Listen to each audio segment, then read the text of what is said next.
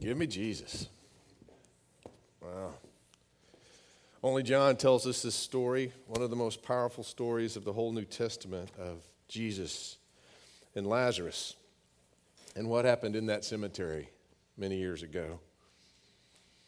Uh, we're going to have to bring up the house lights. If I can't see y'all's faces, this is not going to work well. There we go. That's better. I remember that was advice I got as a kid about cemeteries. Don't go alone. I always thought that was good advice. And I think it's especially good advice. I think maybe it's close to the advice that this whole passage gives us when it comes to cemeteries. Don't go alone. At least don't go without Jesus. He changes everything. I remember when I was a young pastor, I preached at a church, my very first little church. It was called Midway. We don't know what it was midway between. That had long since lost its history, but it had been there since almost the Civil War. And uh, this, this little country church that, that I was now pastoring had a cemetery right across the road. I don't know that the road had always been there, but a road now went between the church and the cemetery. Both of those were our property. And I, I was never really sure which generation was looking over the other. You know what I mean? If the one across the street was looking over us in the church, or those in the church were looking over the cemetery grounds, or I think it kind of went both ways, you know. And lots of times, since we were the caregivers of the cemetery and I was in my 20s, I was often out there with the young crew that would weed eat that thing. You ever weed eated two acres of cemetery before? There's a lot of weed eating around tombstones, you know. Those weed whackers would be buzzing out there on Friday afternoon and would knock out the cemetery. And then sometimes I'd come back on Saturday, be preparing my message and wanting to inspect the work that we did before. I'd take a break, walk out over into the cemetery, and walk around on that freshly cut grass. And it was then that I really noticed not the grass, but the tombstones. I noticed that a lot of the names on the tombstones were also the names of the living relatives still on the rolls at the church. And so that gave me some connection with some of those gravestones that went back even before the Civil War. But most of them were a mystery to me. All that was left of that life was just a stone and a name and maybe some numbers. There's something about gravestones. They have a way of silencing a voice.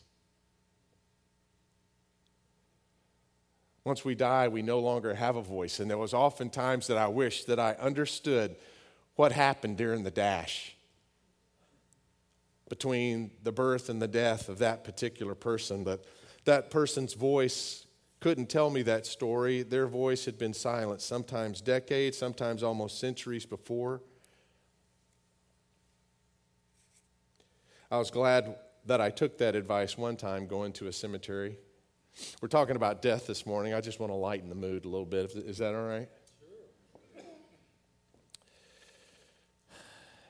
was a funeral service I'll never forget. Aunt Emily had passed away, and Aunt Emily was a similar size to her casket, extra large. They actually had an order, an extra large casket. She was a woman of substantial size, probably weighed over 400 pounds.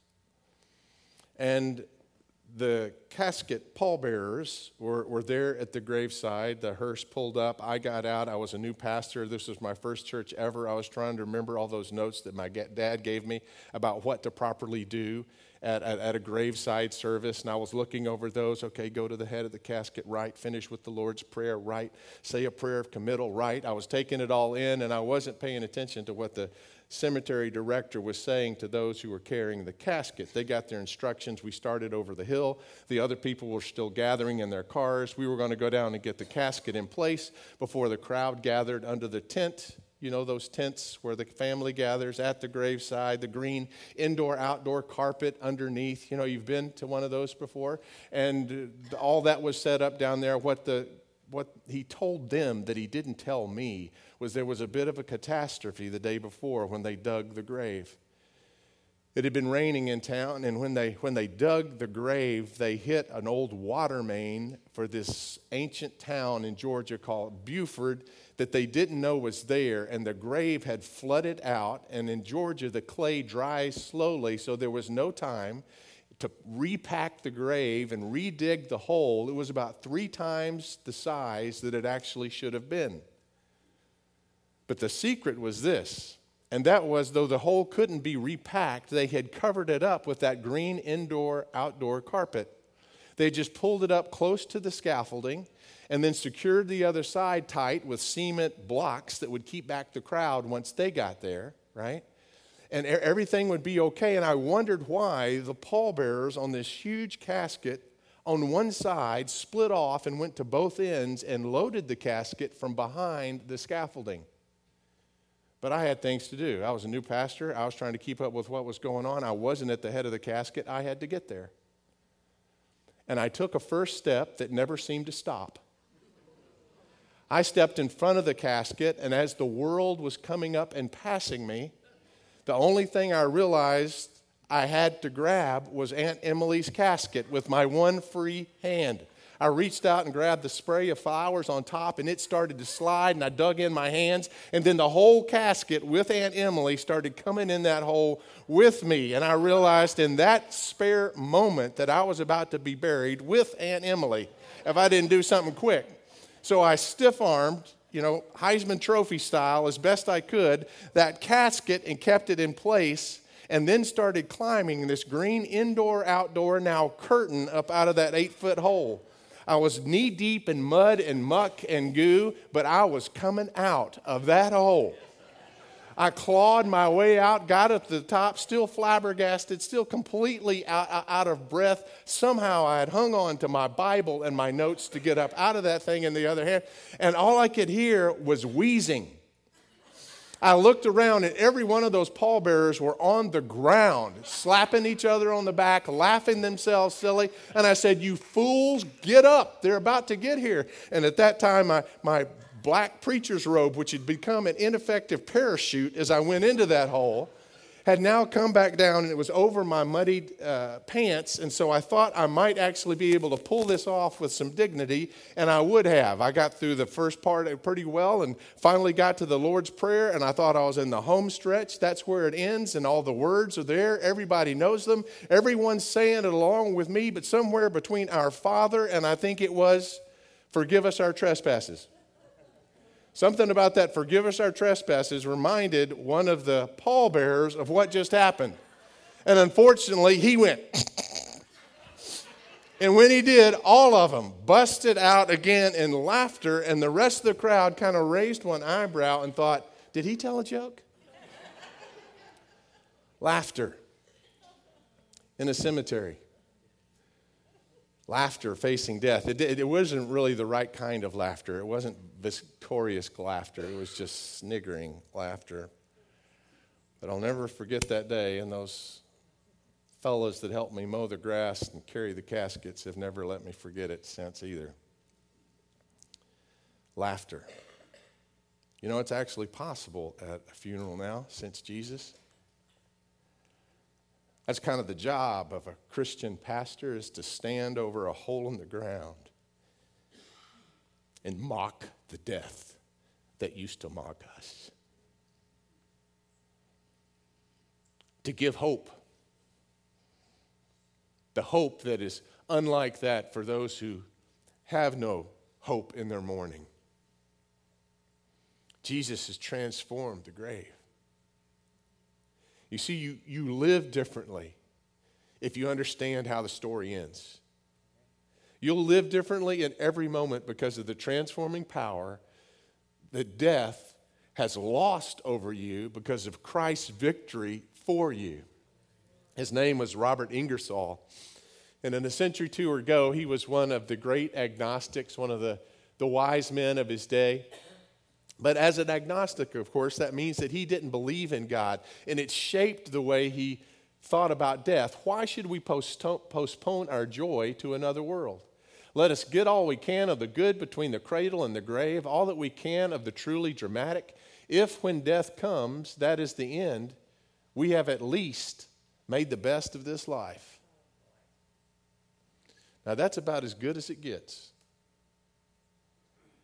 If you're entering a cemetery alone.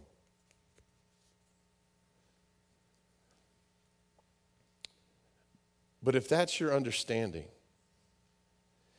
if you haven't applied the Lazarus story to your own life, then as you approach your death, you'll probably approach it like Robert Green Ingersoll did. And on the back of his funeral bulletin, this was read There shall be no singing.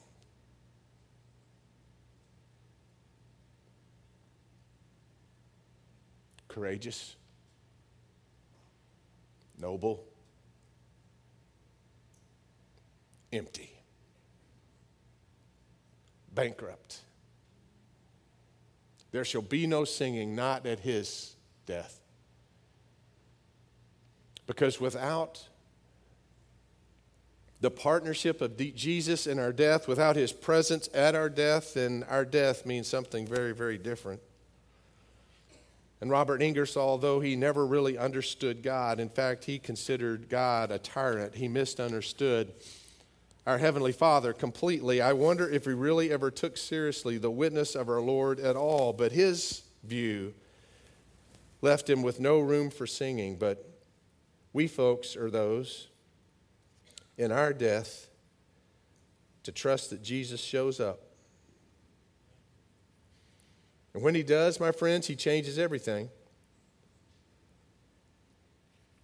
He changed everything for the widow of Nain. John doesn't tell that story. He leaves all the impact of Jesus overcoming death pretty much to this story of Lazarus. But do you remember the, the widow of Nain Death has tr- twice robbed her, robbed her of her husband, and now robbed her of her only son, and she's in a funeral procession. Only Jesus knows how to stop a funeral procession. That doesn't usually happen in this world, but Jesus is not of this world. And when he shows up, he stops the funeral procession as it's leaving the city, tells her not to cry, and then speaks to a corpse. Young man, I tell you, get up. And he did. And for some reason, the scriptures say, and he began to speak. I guess because dead men don't speak. And now this kid was fully alive, and I love the way the scripture ends. And Jesus gave him back to his mother. Imagine that. She, she was going to anticipate an internal separation from her son,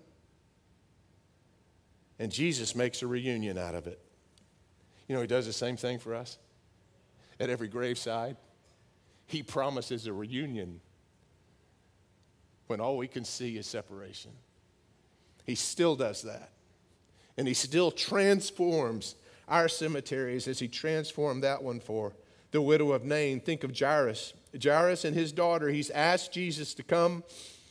We don't know if Jesus knew Jairus well. He might be a stranger asking this, but, but Jesus' heart breaks for this man who says his daughter is dying. Please come and pray for my child. And Jesus goes with him. And there he sends out the mourners, as he so often did, in their hopeless tirade of anguish he sends the mourners out and he turns to the little girl and he says, Talitha, come, which means little child, arise. And she did. And Jesus said, Get her something to eat. Because little dead girls don't have appetites. But this little girl did. Jesus gave her life. Jesus healed the sick, Jesus raised the dead. That is who Jesus was, and wherever he went, he brought all that he was with him. And so when Lazarus is sick, here in John 11, that's where the scripture is that we just saw depicted uh, in uh, Shakespearean King James language there in uh, John chapter 11. And the reason we did it in video today instead of reading the passage is the passage is just 57 verses long. But every, every word is, is important. And we'll revisit some of those here uh, this morning. But for the sake of the time, I, I let the video uh, tell the story. But here we learned that Jesus, in verse 5, Jesus loved Mary and Martha and Lazarus. That's all of verse 5.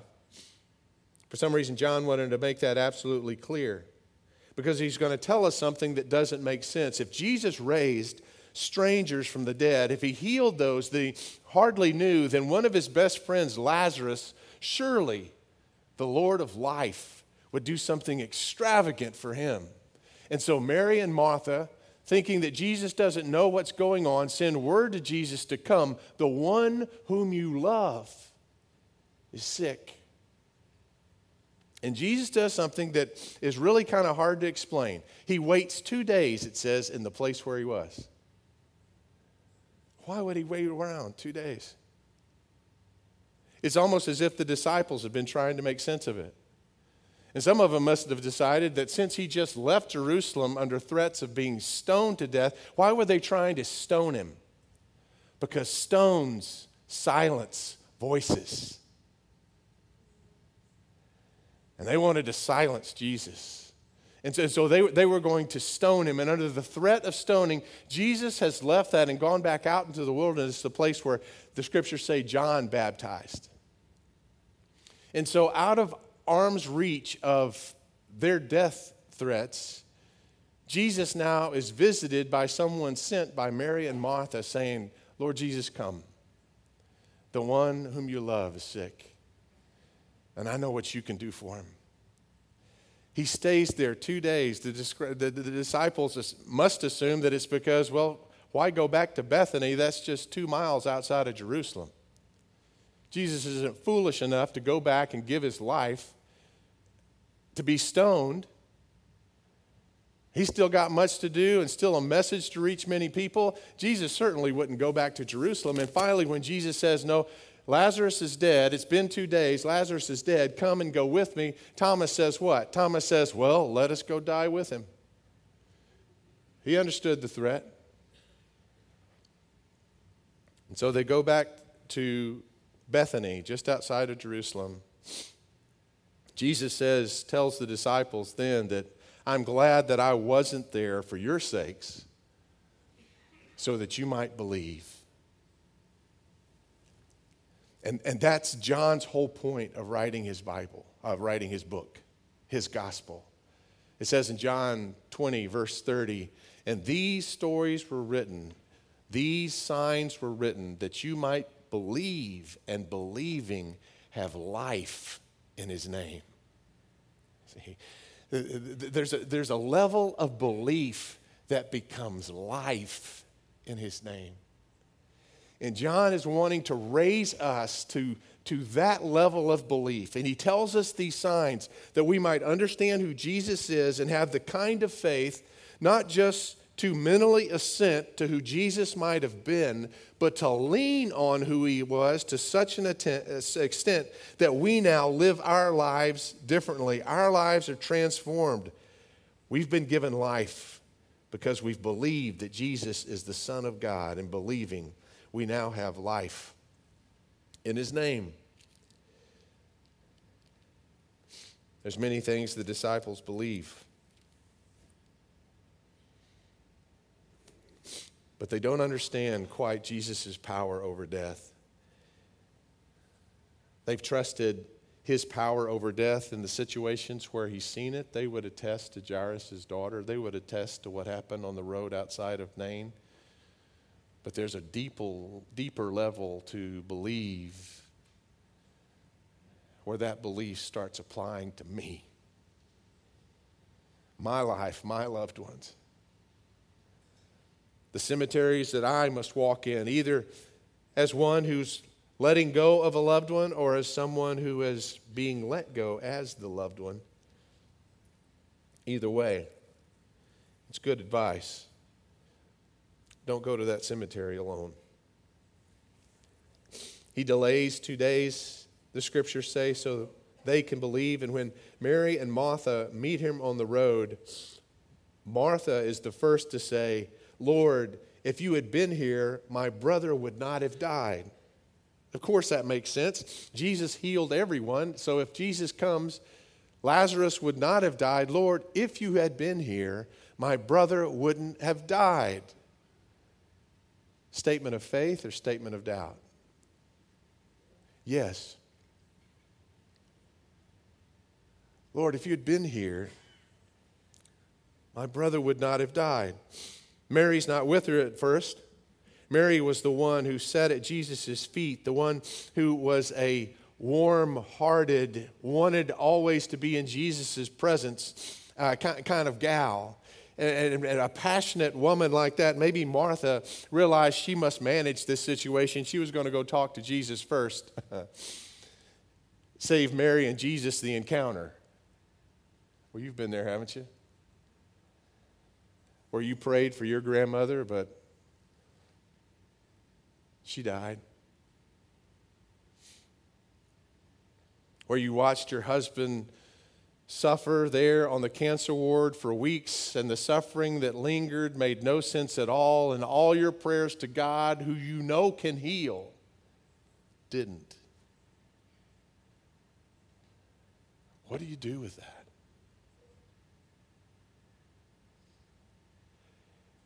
That's very real. And there's a level of believing that God can that can very easily become blame. God, why didn't you?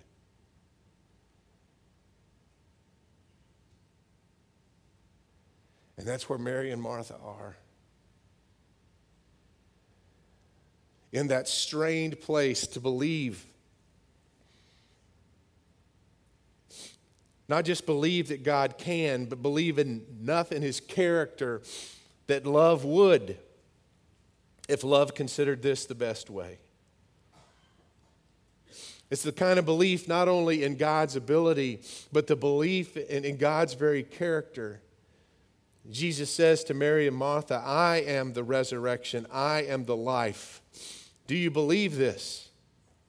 And, and, and Martha says, Lord Jesus, you know that, that, that I believe that he will be resurrected on the last day. Yes, Lord Jesus, I believe the teaching. I believe that someday that will apply.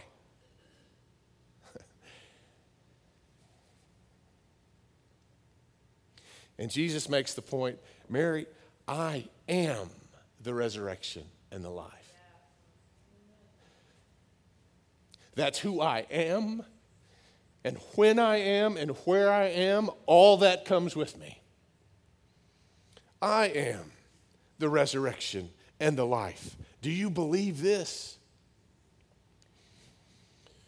And in the scriptures, the actual scriptures, it doesn't say Jesus told Martha to go get Mary. Later on, when, Mary, when Martha shows up, she says to Mary, The Lord has asked me to tell you to come.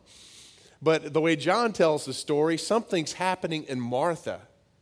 She comes with blame. But she leaves to go get Mary because her heart now is anticipating something. she, she's come to believe, yes, yes, uh, at the last day, but Jesus ain't finished. Jesus is the resurrection. He is the life. And I have no idea what that means, but I'm not going to let my sister miss out on it. He's about to do something. I see it in his eye. And Martha runs and gets Mary, and Mary and Martha meet them there. Now, there was, I don't know why Jesus didn't go on to the house, but at the house there were, there were, there were mourners. And back in those days, pre Jesus, the professionals at most funerals, weren't the pastors, they were the mourners. The mourners bore the weight of the funeral. They would wail and they would carry on and they would mourn long after the family was completely wore out by their grief.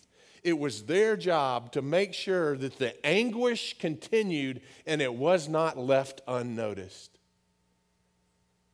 And something about that environment, I don't think Jesus and Mary wanted them in that environment.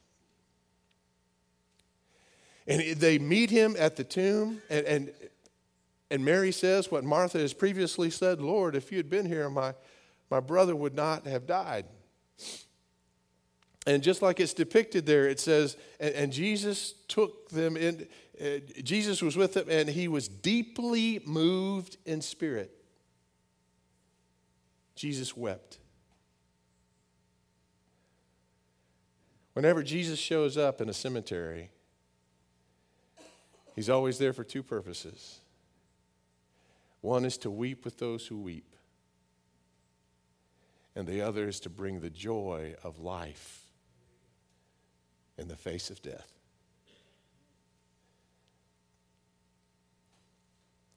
I love what Max Lucado says. He, he, he, says that there was a time where he invited a guest to his house, and this guy was one of those illusionists, magicians. Maybe he, he, he was kind of a, a party show, showman, and his daughters were amazed by his tricks of hand. You know, the, the coin would disappear and then the coin would appear. And kids love that kind of stuff. I do that kind of stuff with kids sometimes. And, and you know, that their eyes pop whenever the coin disappears, they gasp. And whenever the coin reappears behind the ear, they're amazed.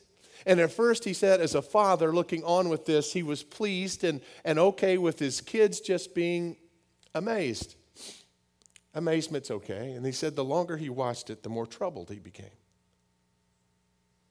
Something didn't sit right with him. This guy, despite his spell over his daughters, was selling a lie. This was deception. This wasn't appreciation for the sleight of hand. This, this, this was the lie of magic. And, and all of a sudden, he, he found himself almost irresistibly breaking up the show. It's, it's, it's, it's in his sleeve. It's in, it's, it's in his sleeve, honey. Sure enough, it would be. No, no, it's, it's, it's in his other hand. And he, he caught himself. He almost felt like he was being rude, spoiling the show. But there's something about a good father that doesn't appreciate his kids being deceived, being fooled, being hoodwinked, being manipulated. Jesus gets to that tomb and he's tired of death's swagger. He's come to conquer death. And something I think moves him deeply that it still has such a sway over us that can't see through it to the other side. And God's a good father. And he doesn't like his kids deceived. And he doesn't like them fooled. And he dang sure doesn't want them intimidated.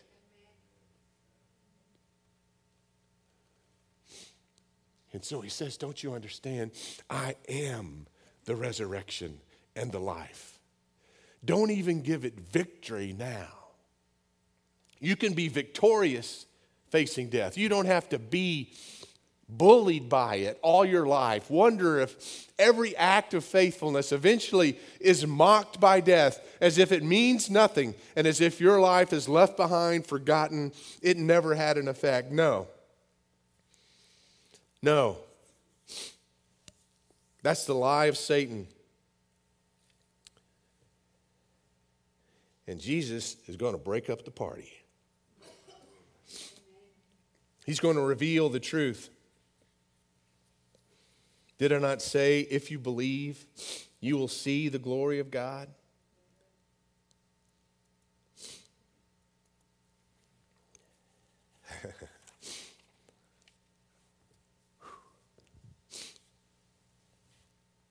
Jesus wept. Behold how he loved him, the observer said. It was obvious that Jesus himself was heartbroken with the death of his friend. It was authentic to him, though he even knew it's sham. His heart was broken. I think his heart was broken, especially for Mary and Martha, who were weeping, assuming that death had the last word. Lord Jesus, had you been here, but that opportunity is now past. He is now dead. And he's not just a little bit dead, his body's not still warm. He's four days dead. He's in the tomb dead. We've already gone to the cemetery, he's already sealed behind the rock. It's the fourth day. Lord, don't you know he stinketh? He, in their understanding, spiritually, they believed that the Spirit sometimes lingered for up to three days in the community and around the tomb. Still somehow connected to uh, that bodily presence, right?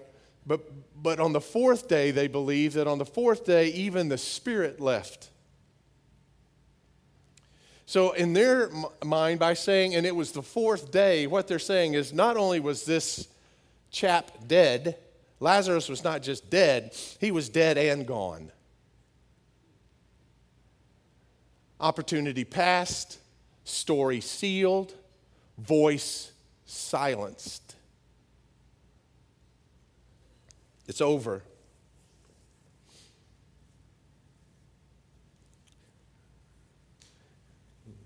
Mary and Martha, Martha at least knows that Jesus can do and that God can do whatever Jesus asks of him. And so she leans into that unknown with Jesus.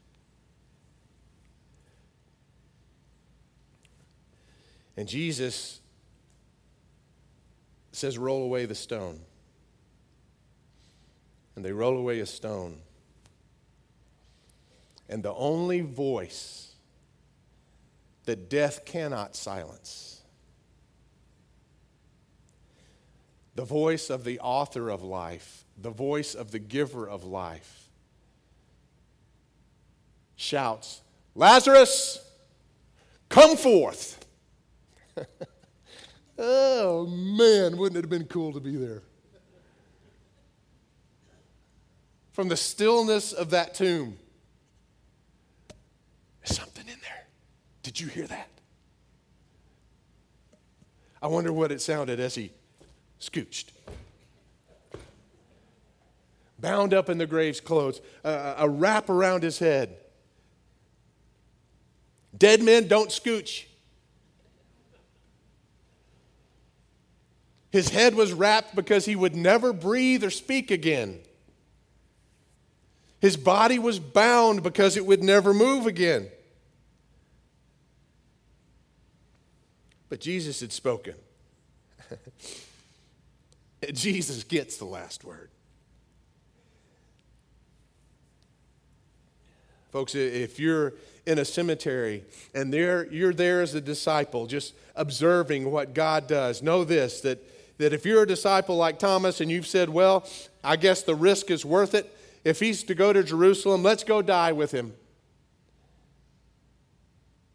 If you believe like that, you'll never look at death the same way again.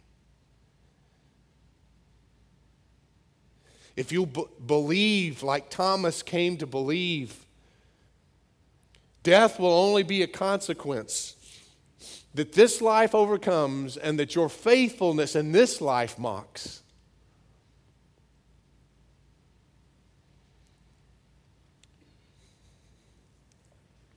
That's if you're a disciple if you're just looking on, sometimes it's much more personal when we enter cemeteries. We're like Mary and Martha, and we've lost someone, someone that we love.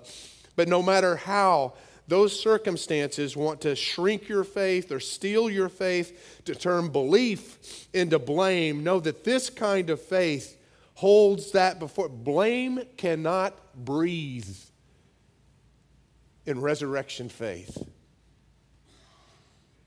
Blame dies, blame heals.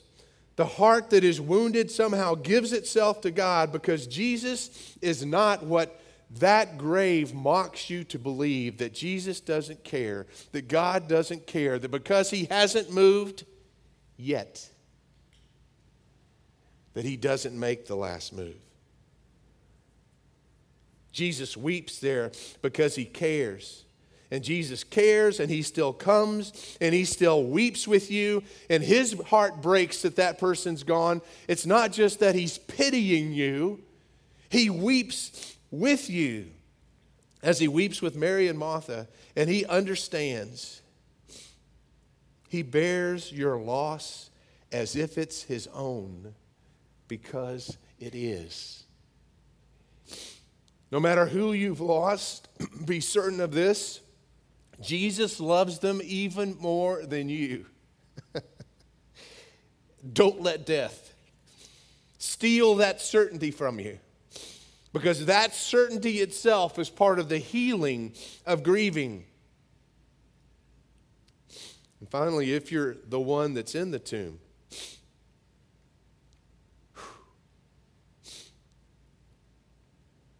if your voice has been silenced, The voice that you have trusted in life and in death has not been silenced. It's still just as real as it ever was. And he's going to do it again. He's going to do it again in 1 uh, Thessalonians 4. It reads, But we do not want you to be uninformed, brothers and sisters, about those who are asleep or dead, that you may not grieve, as do the rest who have no hope. For if we believe that Jesus died and rose again, don't miss that. If we believe that Jesus died and rose again, even so, God will bring with him those who have fallen asleep in Jesus Christ. To be absent from the body is to be present with the Lord, and someday Jesus is coming back. And despite what that actor said in Tombstone, I'm coming and all H E double L is coming with me. I see it at every OSU football game. You ever seen that there? It's coming with me, you know? No, no, no. Jesus is coming again, and all heaven is coming with him, and everything that stands opposed to him will someday bow. He is victor, and you are his, and he is yours. And everything in this world that seeks to defy it is just a last gasp of defiance before the defining word is spoken by He who is Lord, He who is Almighty, He who is Savior. He is to be worshiped forever and ever. Amen. Amen. For this we say to you, and I love the way it says it. For this we say to you by the word of the Lord. Paul's not just guaranteeing this from his conviction, he's saying, Remember that voice. That voice that death cannot defy. That we who are alive and remain until the coming of the Lord shall not precede those who have fallen asleep in death. For the Lord himself will descend from heaven with a shout. Same voice. Same voice. With the voice of the archangels and with the trumpet of God, and the dead in Christ shall rise first. He's coming, and all heaven with him. Then we who are alive and remain shall be caught up together with them in the clouds to meet the Lord in the air, and this we shall always, thus we shall always be with the Lord. Therefore, comfort one another with these words. he comes down from that display of victory to say, Now, y'all comfort each other with these words. Oh my gosh.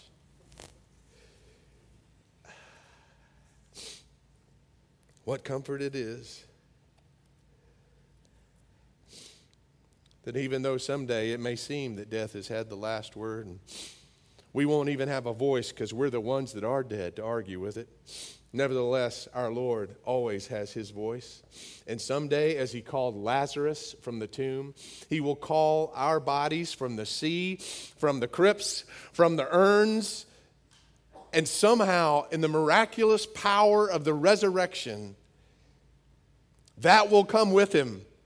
And those of us who have died before he comes will somehow be gathered up, not in these bodies just restored as Lazarus's was, but in resurrection bodies spiritual bodies, alive forever, as life should have been, and as our bodies have always meant to be, somehow will be restored as Jesus was after he was resurrected. The kind of bodies that do things that we don't understand, that walk through walls, and yet nevertheless eat fish with our friends.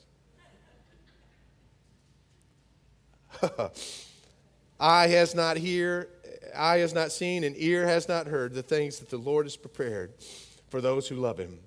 And, folks, my friends, you can not only know him, you can love him. Because right now, you do have a voice. Right now, He has given you the power to choose Him as Lord and as Savior. And if you choose Him as Lord and as Savior, it doesn't end there. It's not just your commitment and then hold your breath until you die. It becomes a living relationship here and now with Him by the power of the Holy Spirit, where you become just like Lazarus was to Him, not just some person, but His friend.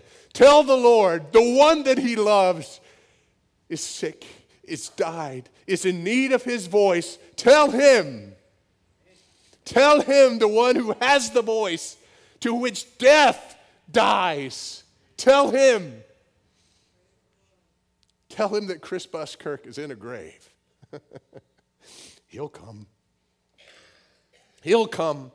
Someday in His time, according to His show, according to His calendar, according to His program, He will do it in such a way that will be beyond the imagining of anyone who's ever lived to anticipate it. This is that Jesus.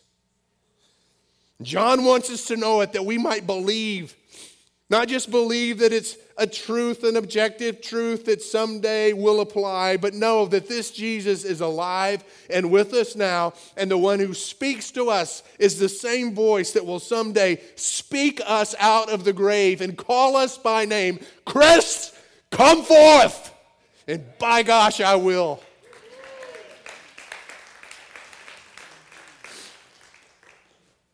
And I hope I won't be such a snotty mess on that day. I'll be in resurrection form. And nothing will ever separate me again from the presence of my Lord Savior.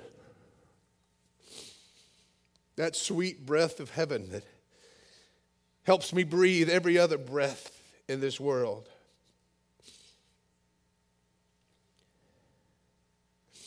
Do you believe it? Well, then, my friends, you need never again go to a cemetery alone.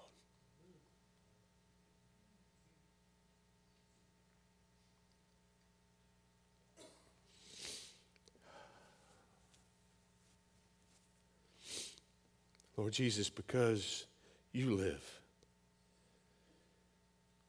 we can taunt death.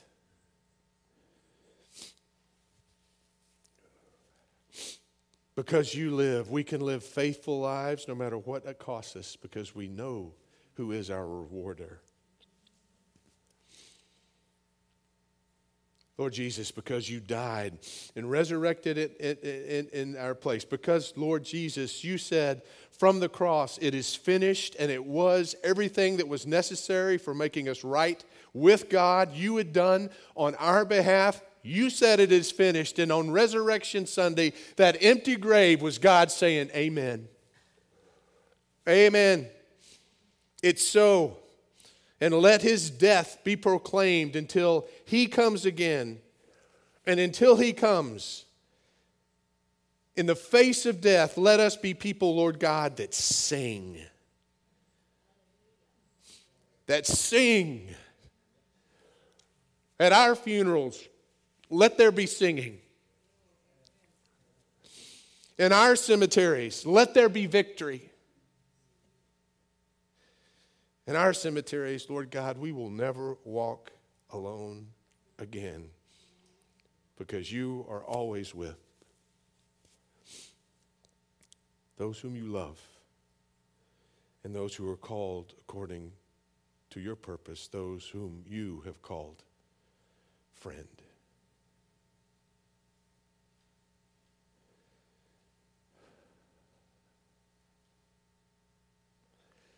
So, Lord God, it's appropriate this morning as we, as a community of faith, sing that we invite anyone within the sound of our voices who have yet to know you as their closest friend to you at this altar. That there might not be one of us in this place, Lord God. That each of us might never again be alone especially in any cemetery. As we sing, if you want that friendship, the Lord who came to Mary and Martha comes to you now in this place. Would you come and meet him? Would you come and surrender to him? Would you come and say, Lord, I'm a sinner. Forgive me of my sins that I might live a life that pleases you that you might live with me every moment of my life in victory. In the name of the Father, and the Son, and the Holy Spirit, we pray. Amen.